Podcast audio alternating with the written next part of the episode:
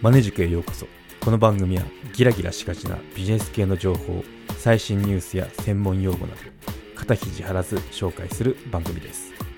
聞いたことあるけど内容はわからないとかへえそういうものもあるんだなど知っていると世の中の見方が変わったり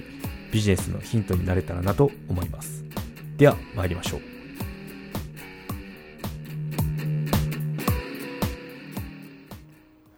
はい今回はアイディアで売り上げを伸ばした事例について話をしようと思います。冷凍うどんですね。うんアイディアだけでなんと売り上げ100倍です。はい、まあ、寒い時期なんであの結構この冷凍うどんとかあとまあラーメンもあるかな。いろいろまあ麺類ですね。お世話になってるんですけど、まあ、鍋焼きうどんとかありますよね。うん、なんであの商品っていうのは実はそのアイディアで売り上げ伸ばしたっていうものになりますね、うん。まあ、冷凍うどんもいろいろあるんでちょっと説明しなきゃいけないかもしれないですけどあのなんだろう。上に麺があって下にスープとか具が乗ってるあのタイプですね。あのタイプがこのアイディアで売り上げを伸ばしたみたいですね。うん。今でこそいろいろこう冷凍うどんって出回ってますよね、うん、なんか私もよく利用するのが、まあ、具も入ってこの商品じゃないですけどあの麺だけのものってあるじゃないですか、まあ、ちょっと余談になるんですけど讃岐うどんで麺が5つくらい入ってるのかな1袋。でスープとか具とかはないんですけど、まあ、その袋をそのままレンジで2分くらいチンすればちょうどいいくらいいくらいのそのもっちり感と歯ごたえとかいうようになるんですよね。それであとスープとかはまあ自分でどうにか準備して具も入れてっていうのであの簡単に食事したりする時はしてますけどね。うん、なんでまあいろいろその冷凍食品っていうのも重宝してますね。まあ省省力化できますよね日常生活で。うん、まあでも簡単にちょっとお腹空いたなって時はそういうような感じで役立ってるんですけどその話ではなくて。あのアルミの鍋に入ってるタイプのうどんですね、うん、まああの独身の方とかあともちょっと簡単に料理したいなっていうその場面であればいいんですけど、まあ、例えば家族4人いてでその夜のご飯に出すとかいう時になるとやっぱこのアルミの鍋をそのまま出すとかっていうのはちょっとなんか悲しい感じするじゃないですか。なんでそういった意見もあったようであとは今の自由だと SDGs とかまあこうエコとか叫ばれてるじゃないですか。ってなった時にやっぱアルミのやつはちょっとエコじゃないよねっていうのもあってあのアルミの鍋っていうのをなくそうなくして商品開発しようっていうことをやったそうですね。な時にやってじゃあ実際によしこれでいけるぞと思って出してみたらなんかそこまででもなかったらしいんですね売り上げが、うん、なんでまあ物はいいわけですよ。もうそのアルミの鍋はエコじゃないからやめましょうといったそういった声もその反映してで素材とか価格も安く抑えてで品質的にもいいものを袋入りの冷凍うどんっていうのを作ったわけですね。でまあ誰もがこれが売れるだろうって思って信じて疑わなかったんですけどあまり売れなかった。そういったことがあったみたいですね、うん、なんで中身自体ですよ。商品の中身はいいしでも売れない。でまあそうなってくると会社からもうやめちまえってなるわけですよ。やっぱあの会社なんで売り上げ出さないと。そのプロジェクトとか、まあ、その商品っていうのは潰れてきますよね、うん、でもまあここでその販売責任者っていうのが諦めなかったそうでで、まあ、いいものを作ってってるしちゃんとそのお客さんに分かってもらえればあの絶対受け入れてもらえるもんなんだっていうことである部分を変えたんですよね。でそのある部分っていうのがある部分っていうのを変えたらどうなったかっていうとその売り上げ100倍ですね、うん、今までっていうのはその年間1万食規模だったんですね。これがその施策を打ってって100万食以上も売れたベストセラーになったみたいなんですよね、うん、なんで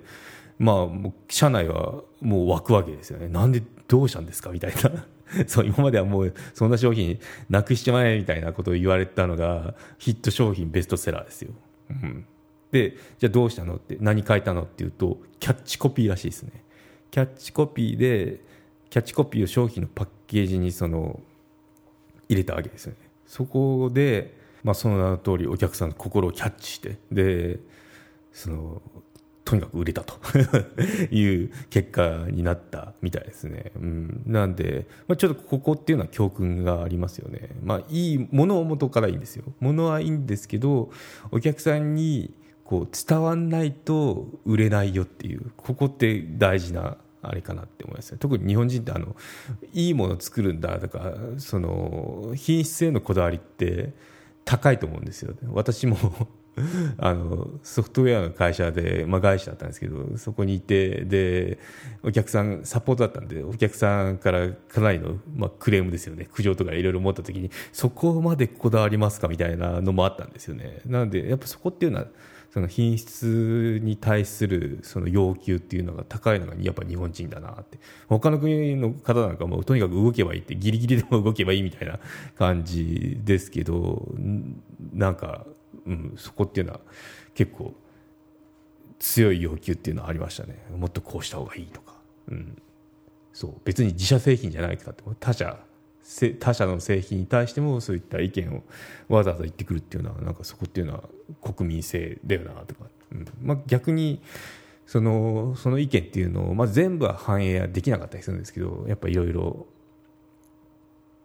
大人の事情で、うん、こっちを立てるとこっちがから他のとこからそのなんで変えたんですかみたいなのがあるんでそこはバランス取らなきゃいけないんで、まあ、そこが大人の事情なんですけどね。うん、とはいえそのアイディアっていうか着眼点っていう面だとすごいあのやっぱ正直うざったいですよ。うざったいんですけどあのまあごもっともだなって感じであの進めてましたね。品質クオリティをいかにこう上げていくかっていうことに対してはあのすごい参考になる意見なんで、うん、聞いてましたけどね、うん、ちょっとあの余談でしたけど、うん、な感じで、まあ、物はもともといいんですよっていう、まあ、いいものを作るのが日本人の性格なんですけどここ弱いよねっていうのがやっぱその正しくその伝え方ですね。いかにこう物事を伝えるかっていうのがちょっとおろそかになってる。たりするんじゃないかなっていう教訓ですよね。これっていうのはあのどんなキャッチコピーにしたかっていうとお水がいらないってあのキャッチコピーをつけたらしいんですね。うん、冷凍うどんでお水がいらない。そうですね。そうなるとあのスープと具は下にあるんで、まあ、そのままあの鍋にポンって入れて火かければもう出来上がりなわけですすごい魅力的じゃないですか。楽ですよね。開けて入れて火かけるだけですよ、うん、なんで、まあ、そういったのがお水がいらないってこれを一フレーズドーンであの響いた例ですよね。うん、なんで、まあ、そこのアイディアっていうのもすごいいいですよね。その麺冷凍食品なんで、まあ、冷凍麺冷凍具材スープって感じででそこをただこう固めればいいってもんでもなくてあのその保存を長い期間あのできるようにする努力とか、まあ、企業努力その研究開発ですよねっていうのもあったでしょうしあとはそのパッケージに入れるにはそのパッケージ化する技術っていうのも研究新しくそのやることなんで研究開発だったと思うんですよ。そういうのも超えてでも売れないって言ったら悲しいじゃないですか。でもその一言に凝縮されてお水がいらないっていうので その売れちゃったって100倍になっちゃったっていうのはかなりのインパクト強いですよね。でその商品のメリットっていうのもその一言で伝えてますよね、うん、なのでここっていうのはなんかまあその一工夫ですよね。パッケージにそのキャッチコピー入れただけ。で100倍っていうのがあのすごいなって思いました中身は変えてないみたいなんで、うん、なんでここれっていうのは、まあ、ここから学べることっていうのは、まあ、良いもの良いサービス作るのも大事ですけど、まあ、伝え方も大事ですよっていう。じゃないと売れないですよと。で伝え方を変えるだけでもその化けるわけですよね。100倍って相当ですよ。なるぐらいなんで、まあ、ここっていうのも注目しなきゃいけないかなまあ、逆言うと